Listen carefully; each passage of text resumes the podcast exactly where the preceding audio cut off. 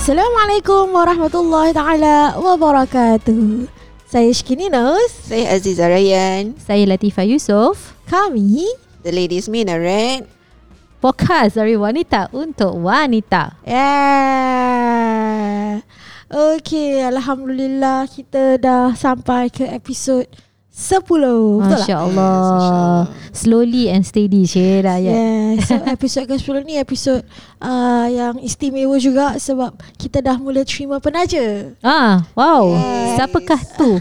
Episod kali ini ditaja oleh Rumaisa Institute. Mhm. So Rumaisa Institute ni merupakan uh, apa eh? Merupakan satu organisasi Mhm. yang sama lebih kurang hadaf macam kita juga Mhm. membina keluarga yang cemerlang. Masya Allah. Uh, jadi uh, para pendengar sana para pendengar di luar sana bolehlah um, berkunjung ke Instagram mereka Mhm. di Rumaisa Institute R U M A Y S A A I N S T I T U T E. Yes. Dah macam belajar spelling Ah, pula kita. Dan mereka ada juga uh, apa uh, akan melancarkan webinar yang kedua bertajuk Kak Ibu Bapa Cemerlang Yes. uh, featuring Ustazah Liana Musfira, Ustaz, Ustaz Zahid Zain, Ustazah Syamim Sultan. Nah. Ah, dan siapa lagi seorang? eh? Macam betul Ustaz- Ustaz Zahil kan? Ustaz Zahil, Ustaz Zahil Zakaria sebagai pembaca ayat, Ah. ayat suci Al-Quran. Masya Allah. Siapa lagi satu? Semua Lupa asatiza pula. yang hebat-hebat lah dipanggil ni. Hmm. Ah, power. Oh, Masya Allah. Boleh pula saya lupa dengan Ustaz Irul Hadi. Oh.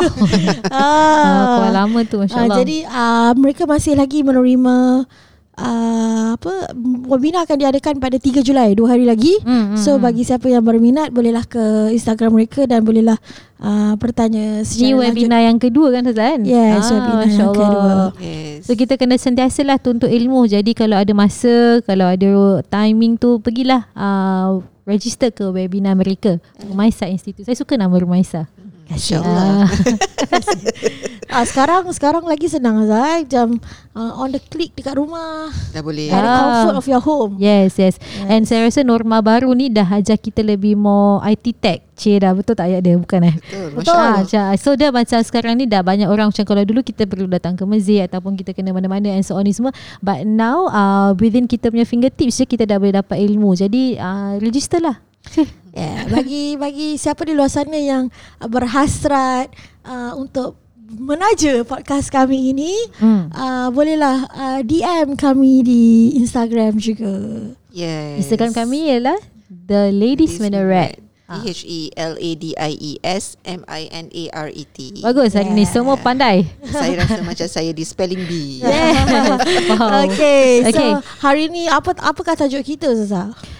Ah ya yeah. Apa tajuk kita Tajuk kita adalah uh, Hmm. kalau kita tengok eh sekarang uh, tengah kecoh pasal apa uh, Racism, racism. ma'am. Yes So kalau cakap pasal racism ni uh, dalam Islam ada ke? Ah. Kalau kalau racism eh apa tu racis racism dalam Islam adakah ada ke tidak? Ada ke tak Ah, sebenarnya? so ni? kalau Ah. kalau kalau kita boleh mulakan tu saya saya saya lebih suka kalau kita mulakan dengan inilah perkongsian daripada surah Al-Hujurat ni ayat 13 di mana Allah SWT uh, menyebutkan bahawa ni maknanya lah wahai manusia sungguh kami telah menciptakan kamu dari seorang lelaki dan seorang perempuan. Kemudian kami jadikan kamu uh, berbangsa-bangsa dan bersuku-suku agar kamu saling mengenal sesungguhnya yang paling mula di antara kamu. Di sisi Allah lah orang yang paling bertakwa. Sungguh Allah Maha mengetahui Maha okey uh, itulah Maha mengetahui Maksudnya kat sini lah uh, Racism ni sebenarnya tak ada dalam Islam Betul. Tapi kerana memang kita diciptakan berpuak-puak Untuk kita saling kenal mengenali hmm. uh, Jadi macam seandainya kalau kita ada berbangsa yang lain ke Ataupun even dalam kita punya own uh, Kumpulan Melayu Puak-puak eh, puak, puak Melayu ke kaum eh Kau, macam kau kau ada macam ada boyan lah, dia kata ada Jawa lah, ada Bugis lah sebagainya. Uh, ini semua memang dia dijadikan berkaum-kaum tapi in the end kita harus mengenali each other dan menghormati each other. Uh, we shouldn't there's no status dalam Islam tu ada racism ataupun ada racist lah sebagainya. Betul, saya setuju dengan Ustazah Latifah. Macam kalau kita tengok balik uh, sejarah uh, daripada nabi nabi-nabi kita dulu kan. Racism ni dal- racism di dalam dunia uh, memang ada. Betul. Hmm. Ah, tapi bagi saya macam Islam yang menyelamatkan kita daripada racism itu. Uh, so macam dia punya proof is that ayat yang tadi Ustazah Latifah baru baca itulah memang betul. Uh, kita uh, memang uh, di dalam dunia ni memang Allah dah jadikan kita memang berkaum, kita berpuak-puak. Tapi bukanlah untuk kita apa tu menghentam di antara satu sama lain, bukanlah kita untuk menunjukkan siapa yang lebih baik, siapa yang lebih kurang, siapa yang ada lebih pangkat ataupun sebagainya, tapi kita Allah jadikan kita ni berlain-lainan kaum adalah untuk kita mengenali, untuk kita ber apa tu complete one another dan Yes. yes. mempelajari daripada satu kaum uh, dengan satu kaum yang lain. Hmm. Betul. Saya juga teringat uh, apa kalau kita lihat kita kembali kepada sejarah uh, waktu zaman Nabi Muhammad SAW kan. Uh, apa uh, sebab nabi kita yang terakhir ni ke- berketurunan Arab kan. Mm-mm. Jadi orang Arab ni rasa uh, tak semua tapi kebanyakannya lagi-lagi pada waktu tu orang Arab ni dia uh, asabiah kuat lah Zat. Ah betul. Uh, kira macam sampai hadis sampai Nabi keluarkan hadis apa Nabi cakap kira macam kau Arab ke tak Arab ke itu tak mendatangkan apa-apa di sisi Allah SWT melainkan ketakwaan seseorang itu sendiri. betul. Uh, sebab apa? Sebab kalau kita tengok sah- sahabat pun bila mereka bukan dari keturunan Arab, Mm-mm. uh, mereka macam akan dipulaukan, macam di, di dipandang rendah dan sebagainya. Hmm. Dan saya juga teringat uh, apa kalau kita lihat uh, kenapa kalau kita lihat kan nabi-nabi daripada ada Nabi Yakub all the way sampai Nabi Isa. Hmm. Mereka adalah keturunan uh, apa Bani Israel. Yes. Uh, Bani Israel kan. Tapi uh, kenapa mereka tak boleh terima Nabi Muhammad? Disebabkan Nabi Muhammad bukan daripada kalangan Bani Israel itu sendiri. Kira macam orang macam asal sebelum ni Nabi semua daripada keturunan orang. Tapi kenapa bila Nabi Muhammad kenapa daripada keturunan Arab? Ah, kat situ kira macam sebenarnya memang permasalahan ni memang dah wujud dah lama. Yes. Ah, cuma macam mana kita nak apa? Nak handle Ah, ataupun nak Mengatasi masalah. Yes, betul. Ah, saya, dan, dan saya teringat juga pasal uh, apa ni sahabat kita iaitu Bilal bin Rabah. Uh, di mana dia pun uh, daripada keturunan macam sokolnya hamba eh uh, dipandang hina daripada masyarakat uh, ketika itu. Tapi pa- di mata Islam dia adalah seorang pejuang. Dia uh, jadi hero. uh, hero kan. Jadi Islam menaikkan martabat dia. Jadi uh, during his time dia di, dia diskriminasikan kerana kulitnya kerana dia punya background dan sebagainya. Tapi di mata Islam sedunia during dia, uh, apa ni kemudian uh, dia adalah hero kita sebenarnya. Dan Bilal tu disebut-sebut bila ketika pasal uh, mengenai azan dan sebagainya adalah jadi manusia contoh uh, pada kita ketika itulah Betul, betul, betul. Jadi kalau kita lihat kan sebenarnya uh, dia dalam diam tak diam terima atau tidak sebenarnya memang uh, rasism ni sebenarnya wujud di kalangan kita juga. betul Saya rasa macam isu dia sama macam isu uh, yang sikit hari kecoh mengenai uh, memartabatkan wanita dan sebagainya. Kira Ah, macam yes. it, it used to be jokes where people will laugh about it. Mm-mm. Tapi dunia sekarang uh, dah mula sensitif, Mm. dah mula faham, dah ada that awareness that this is not a joke anymore. yes This has to stop. correct Uh, Plus people learn to speak up nowadays. yeah. Uh, Yes. macam dulu orang rasa that macam kalau orang um, um, orang speak up they are in trouble.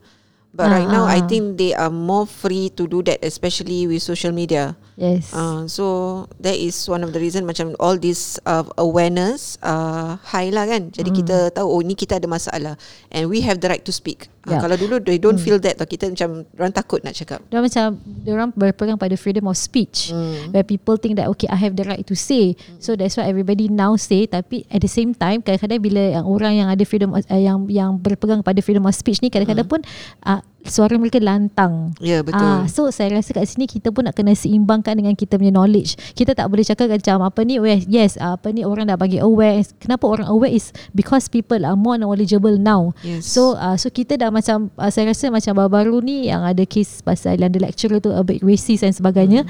Uh, apa ni is because orang, orang lain akan pandang tau eh, dia ni kenapa dia lecturer apa kenapa dia ada this kind of sikap. Kan patutnya kita dah uh, dunia ni dah makin maju, uh, dah high tech dan sebagainya. Kenapa masih ada orang yang mundur? Uh, tu saya rasa yang kita jangan uh, ambil lengah tentang knowledge lah. So kita nak kena Yes. con- continue and kita berbalik kepada macam pada Islam jugalah di mana macam Allah kata kan Allah dah sebutkan tadi dalam surah Al-Hujurat bahawa kita di hidup memang akan berpuak-puak. So kita nak kena sentiasa mengenali, mengenali kat sini saya faham ialah tentang tentang kita mempelajari apa background satu kaum tu, apa apa yang dia apa, apa yang dia suka, apa yang dia tak suka dan selepas kita mengenali itu kita perlu menghormati uh, setiap kaum dan sebagainya. Betul. Hmm. Betul.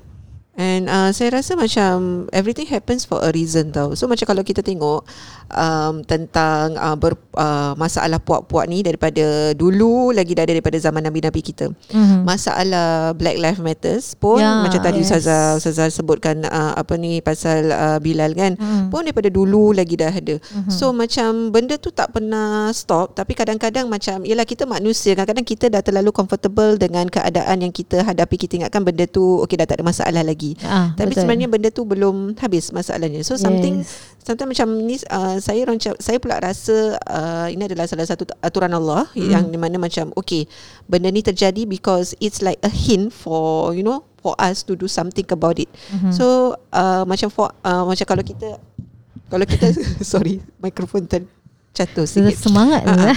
So kalau kita scope in eh dekat kita punya yalah uh, dengan kita punya uh, talk show ni kan kita kita concentrate on family. So macam cuba kita reflect balik kenapa uh, apa what is our next actions to do. So kita kena kita need to think about our children. Ah, kita nak Yes, betul. ajar anak-anak kita ni apa sebenarnya. Betul. So sometimes uh, bayangkan kalau benda ni macam bayangkan kalau uh, masalah rasis ni alali dia tak hide balik. Hmm. Kita pun terlupa kan. Kita ingatkan we are doing okay. Hmm. But um, banyak je kita dengar cerita yang ada bully dekat sekolah pasal dek ni berbangsa lain. Correct, Ah, correct. Ada you know uh, ada apa tu ada yang ada yang dia ter, uh, ada yang kat sekolah tak ber, tak diberi kesempatan just kerana dia bukan uh, bangsa Yang yang sama. Uh, yang sama. Hmm. Uh, you know macam dia kena uh, apa ni dia tak boleh ambil certain benda you know all Hmm. these things is actually happening tapi macam behind the bar gitu behind the stage backstage gitulah kan Betul. uh, Yes. so maybe it's like an eye opener for Hmm. us to really educate our children like how we should uh, apa tu act macam untuk belajarlah dengan kawan-kawan yang lain Hmm. and uh, apa tu untuk belajar mereka mengajar mereka adab sebenarnya dengan bangsa yang lain Betul. Uh, because kadang-kadang macam anak saya kan anak saya satu yang yang nombor dua ni dia sekolah uh, national lah Hmm. uh, sekolah primary school so uh, memang um, apa ni so dia excited bila dia dapat tahu macam oh Umi I have Malay friend I have Indian friend Yes. I have friend but this um, but I have this friend dia uh, apa dia kata eh dia speak Malay but I don't know he what Ah, macam maksud dia apa tahu macam dia boleh berbual dia boleh berbual Melayu tapi sebenarnya dia bukan Melayu. So dia what? So dia macam bila dia baru-baru masuk sekolah dia very particular dia kawan dengan siapa. So that's where kita macam uh, my husband realise and then my husband macam uh, apa tu realise the importance of educating him at home about this is what ha- uh, this is what happen lah in in dalam dunia ni kita ada berbagai-bagai kaum. Ah. Kita ada Chinese, kita ada ni but Yes, yes. it's okay you don't have to be so particular about who your friends are as long as you you know be friends with them. Yes. Uh, macam kita kena nak nak ajar anak-anak kita macam Betul. mana nak be kind to Betul. everybody ya. Saya rasa uh, perkara yang lebih lah, yang juga penting untuk kita didik anak-anak kita Hmm. ni juga apa tahu yang uh, Islam itu bukan milik Melayu. Betul. Kat Singapura lah Singapura, Ah, Singapura betul, betul, Malaysia eh, kat, kat Asia ni lah Hmm. uh, Siapa yang Kalau kalau kat negeri lain kat Arab tu Macam kita dah tahu lah Arab tu Islam Tapi sebenarnya bukan semua Arab pun Islam uh, Betul. Tapi kalau khususnya kat Singapura ni macam Islam tu bukan milik mutlak Melayu Ah betul. So macam ada je Cina yang Islam, ada je Chinese India Muslims, yang Indian yang Muslims. Islam. So macam uh, macam saya ada kira macam tapi ini prefer mungkin ini preference lah. Kira Hmm. macam walaupun kedai tu contoh kedai tu halal, Hmm. tapi yang masak Cina. Hmm. Hmm. Ah itu pun kira macam ada setengah pilih untuk tak nak makan. Hmm. Ah, walaupun kita tahu Cina tu Cina Islam. Macam uh, itu pada saya macam salah, salah satu bentuk racism jugalah. Yalah. Betul. Uh, Betul. so betul. macam kenapa nak kena uh, apa like your preference why, why apa menyebabkan preference kita jadi sebegitu? Hmm. Ah, Ah, saya pun saya, saya pun macam rasa macam I think few, sebelum kita bincang pasal topik ni anak saya lah just few days back dia macam cakap dia macam cakap kenapa like macam this person dia Chinese tapi dia Islam so dia kata uh, he cannot be Muslim je gitu I said eh tak lah kan ada se- kebetulan pula anak Zara saya ni semua Chinese. So uh, and dia Muslim uh, okay then then macam anak habis saya cakap lah eh then how about your cousin your Iman Koko your Fafa Koko? They are all Chinese uh, and they are Muslims. Tu kata can meh? Dia gitu. Saya kata yes. Atau mungkin dan saya rasa macam okay ki, mungkin kita belum bagi kesedaran ataupun kita belum bagi so called awareness tu anak-anak kita. Pasal kita fikir selama ni dia dalam ke, ke, kepompok yang kita je kan. Uh, dengan uh, selalu dengan dengan kita kat rumah dan sebagainya. So dia belum lagi keluar bersama kawan-kawan yang lain. Uh, so I think oh, okay this is the time where I need to actually expose. Padahal ada sekolah national school. Uh, so so tapi dia macam mungkin tak ada exposure sangat. But it, it, it keep me thinking that macam okay we need to start tu baru anak saya kat national school. Saya saya pula macam macam mana pula anak saya yang bukan yang yang, yang kat madrasah tu eh Ah. because everybody is muslim there. So Hmm. how is he? So saya during the school holiday tu um, saya selalu macam get them to go and explore pergi playground dengan kawan-kawan. Mm. So dia bila nampak kalau eh that is my Chinese friend can I go? I said go ahead. I kata Mm-mm. go and play with them because you need to know other races for you to actually uh, kenal orang. Then uh, I, I I eventually I always uh, advise them kalau nak main dengan kawan-kawan make sure uh, don't mention about races uh, race race. Uh, be friend be happy uh, and kena jaga adab. Selalu kena cakap macam gitu. Hmm. uh, be nice to them because they are still your friends. Uh, macam gitu Itulah Ah. macam tadi macam bila Ustazah Syikir cakap macam masyarakat kita ni dah lagi more sensitive. Actually kalau kita nak live in a world where there is no racism, kita Hmm. tak payah nak be sensitive about anything pun. Faham Yeah. tak? Macam we, we our kita punya objective especially kita yang Singaporeans ni we are living in a multiracial country. Mhm. Our objective should be that um, no matter what race you are, you can be kind towards one another. No need to be scared. So macam kalau kita ada perasaan takut macam macam tadi Ustazah kita uh, Ustazah Latifah mention kita kena cakap dengan anak kita do not mention about race. Mm-mm. Why? Because uh, somehow or rather kita nak kena admit that there is still a fear inside us.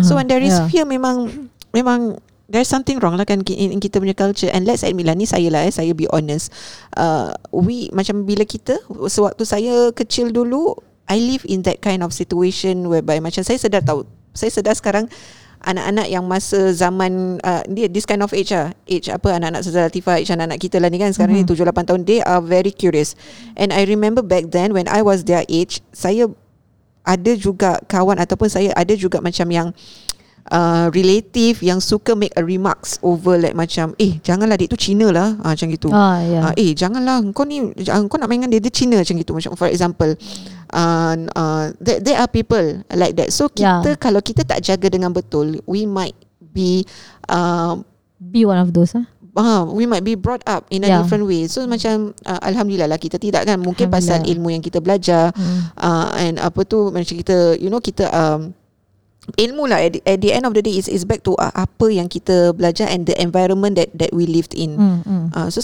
uh, macam instead of kita jangan macam kalau dulu kita ditahan. Macam macam maybe saya punya experience that macam I'm very particular who I was friends with uh, because of the remarks that has been made. Just a single remarks that makes me macam I kata oh okay aku kawan dengan siapa ni? Aku boleh kawan dengan siapa? Oh Mhm. aku boleh kawan dengan Melayu? Aku tak boleh kawan dengan Cina ke? Macam gitu.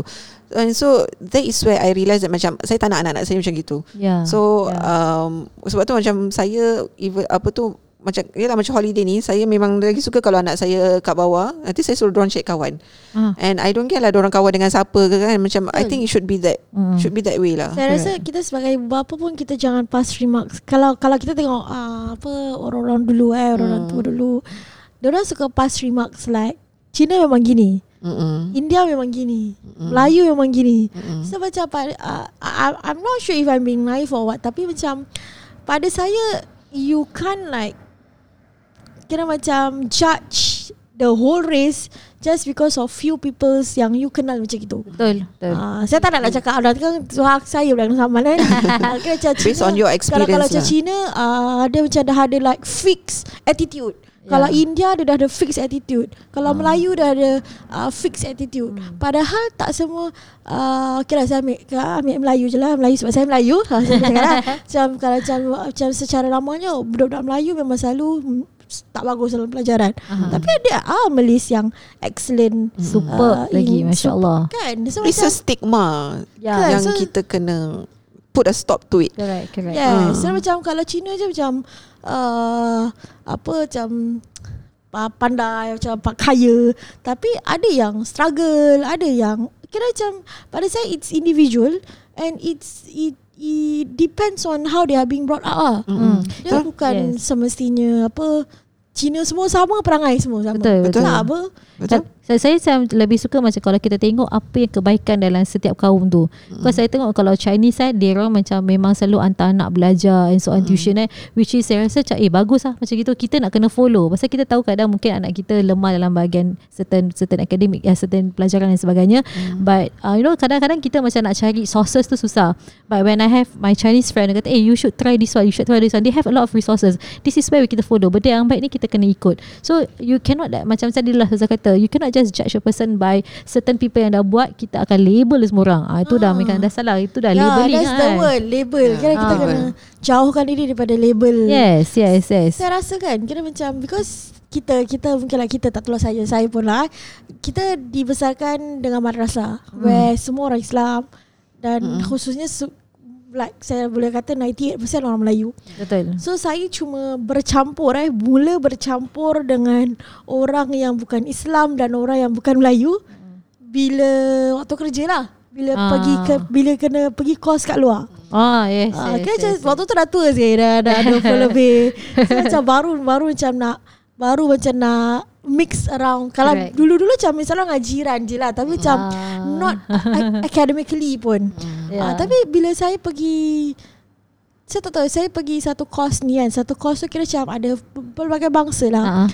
dan saya rasa macam okay, uh, time tu kira macam lah English pun berterabur berhabur tak tak memang berterabur lah. Tapi orang punya supportive, orang punya supportive yes. eh macam macam Masya Allah je Saya tak rasa pun saya ni dipinggirkan Correct, Walaupun correct. dekat dalam tu kira macam Kan ada orang kata Kalau macam orang Cina ni Kalau dah pandai Macam nanti dia pandai rendah I don't ada. see Ya, that ya, Kira ya. macam Padahal kat dalam tu ada lecturer Ada kira macam Jawatan Orang besar-besar high end, eh, semua. High Ah. end Tapi macam uh, Diorang macam Bila berbual dengan saya Macam tak ada lah nak pandang rendah Tak ada. Betul, betul. I, Macam I have pun tak ada. I have a similar macam apa ni scenario experience eh yang where kita pergi courses where semua cakap kita selalu akan rasa rendah diri. Macam cakap tahu I'm sorry if my English is not good so bear with me bila kita do Yes, some presentation. nanti bila dah cakap orang kata apa tahu eh your English is okay. Yeah. kata you don't feel insecure about this thing.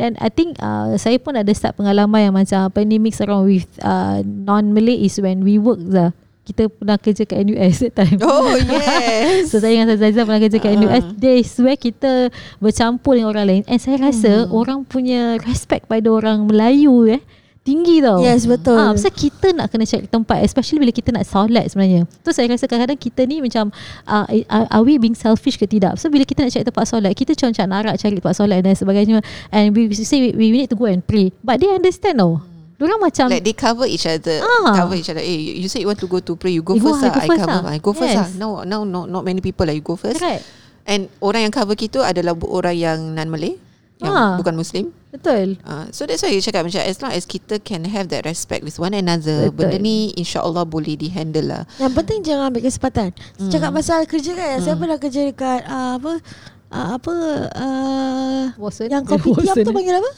Ha? Ha? Kopi tiam Dia eh bukan hawker Dia bukan hawker center Restaurant. Ah, tak tahulah dia macam kopi tiam. Aku cakap kopi tiam lah. One of Ah. the kedai kau kopi tiam. Wah. Kira macam Ya ya ya Saya pernah eh uh, Saya kerja So macam Saya dah bilang Yang saya kena like Certain time Untuk semak solat lah Mm-mm. Sampai kira macam Sampai satu part tu Kerja ada Diorang yang jaga Mm. Macam eh you haven't pray yet Go go pray first Go pray first. Lepas tu ada satu part tu uh, Yang cute nya apa dia kata? Go go go pray and pray to your God That our business Becomes successful. Kan? Macam orang punya acceptance as kita ni Masya Allah. So kita rasa kita ni yang The minority ni Kita nak kena give back to them And we need to respect them also. It's dia ada kena mengena dengan adab tau. Ya. Pasal saya tengok kan orang-orang yang uh, give racist remarks ni uh, psychologically saya rasa dia macam uh, living in a fear. Like orang takut orang yang minority, orang takut uh, orang punya rights is taken away by certain Ah, people. yeah. They they have this certain fear that I I cannot say apa fear orang. Mm. Tapi orang yang living a life with a fear kan they might react very violently lah. Uh, for Ah. example, like not violent physically but violent in terms of uh, emotions and all. So macam actually people like this needs help lah kan. Ya, betul tak? betul, Ah, so betul. macam eh, kalau kita live in a fear that macam and and kenapa dia live in a fear? Kenapa? Because of this stigma, because of this label that has been going on Hmm. uh, in the world that macam okay uh, uh, apa tu Melayu akan buat gini kat engkau. For example, or Chinese akan ada gini kau baik-baik tau dengan gini nanti dia akan gini nanti dia this is what happen. You know? Ya. Of this label, of these assumptions padahal at the end of the day it's just label, it's just assumption, it's not fact, it's not statistic pun. Correct. Betul. Betul tak? Lagi satu pun bila saya pergi yang kos yang bercampur ni kan, bukan Melayu semata-mata, bukan Islam semata-mata kan. Macam diorang diorang acceptance level lagi lagi lagi terbuka sebab kadang-kadang macam kita ada macam so, so kalau kalau saya pergi yang uh, so contohlah saya kalau Mm-mm. pergi mana-mana kos kos lah kos ag- kos agama ke apa kan macam kita akan dipandang serong bila kita tanya soalan yang dianggap soalan bodoh Hmm, seperti? Kira macam contoh macam uh, kadang-kadang macam even lah ini memang ini memang terang lagi atas. Kadang-kadang ada tak semua hmm. memang again tak semua macam ada ustaz atau ustazah orang tak suka dapat soalan bodoh Oh. Ada orang macam soalan ni uh, Kau dah tahu asal kau nak kena tanya lagi Yes, Macam soalan yes, bodoh yes. Contoh contoh macam eh Contoh macam uh, Ustaz uh, Kalau kita uh, Semayang tapi kalau kita tak ambil uduk Sah tak? Itu macam pada kita Pada kita yang tahu Ni macam Apa apa soalan macam gini kan Tapi bila saya pergi kos kan banyak tau soalan yang sebab kita dibesarkan begitu kan. Ah. Banyak soalan yang saya rasa macam ni dia biar betul tanya soalan macam itu. Tapi cara the students Ah. dengan the lecturer terima soalan tu Ah. macam orang jawab pun bukan sarkastik bukan apa tapi orang jawab dengan betul. With respect. With respect because Yes. pada orang tak ada soalan tak ada satu soalan pun yang dinamakan soalan bodoh. Uh, dan tanyalah apa tanyalah apa pun. Kira macam Betul. orang jawab dengan penuh respect. Dan lagi satu saya rasa macam betul lah macam dianjurkan kan macam orang kata luas perjalanan lagi apa banyak pengalaman saya tengok lirik oh, lagu tu. Uh, lu, uh, apa? uh, jauh jauh perjalanan luas, luas pemandangan. pemandangan. Ah. Betul lah? Bukan eh? Lepas tu betul lah Lepas tu dia ada lagu yang Macam tak geri Macam tak yang, geri yang matang apa Dia ada satu lagu Saya tengok uh. Dia ada lagi kira macam uh, Matang fikiran lah Apa lah Kira macam lagi banyak kita Bermusafir Mm-hmm. Lagi luas pengalaman Yeah. Lagi terbuka minda kita So saya Oh, rasa betul. orang-orang yang Terlampau taksub dengan uh, Labeling dan sebagainya ni Diorang memang belum jumpa dunia luar So kalau kita Eh, tak payah, eh, korang tak payah tak payah pergi dunia luar lah. Kita Ah. pergi Mekah je sudah. Kat situ je kita boleh nampak Islam daripada pelbagai bangsa, Hmm. pelbagai culture, budaya, pelbagai amalan yang berbeza pun daripada amalan ibadah yang kita lakukan itu buat kita lagi mener- mudah menerima. Uh, so kalau bagi siapa-siapa yang berkemampuan sekarang tak boleh lah. Yalah, Uh, yes. untuk kira macam jadikan travelling tu uh, sebagai satu hobi yang mana kita bila kita berjalan tu Kita belajar. kita berjalan tu memang nak happy-happy lah tapi Hmm. dalam masa yang sama uh, kita berjalan tu untuk kita lihat orang Islam di tempat lain pula. Betul, betul, Hmm. betul. Saya agree, saya agree. Saya, dan saya rasa in the end, saya rasa in the end, uh, whatever that masa kita punya topik yang kita nak sampai ni, uh, respect tu kita nak kena earn. Hmm. Uh, kita kalau nak orang respect kita, kita perlu respect orang juga. Yes. Regardless of races dan sebagainya. So kalau kita tak ada respect kepada orang, maknanya kita tak akan dapat that respect. Orang tak akan tunjukkan kita pun. And orang, because respect ni important pasal kita hidup as- especially di Singapura ni bermasyarakat. Kalau kita kita hidup macam yang kita punya kaum aja, kita tak ke mana. Betul. Ah, so kita nak kena earn that lah. Islam pun dah ajar kita menghormati, hormat menghormati kan. Hmm. Ah, jadi kita nak kena earn that dan kita kena teruskan kita punya budaya respect yes. each other.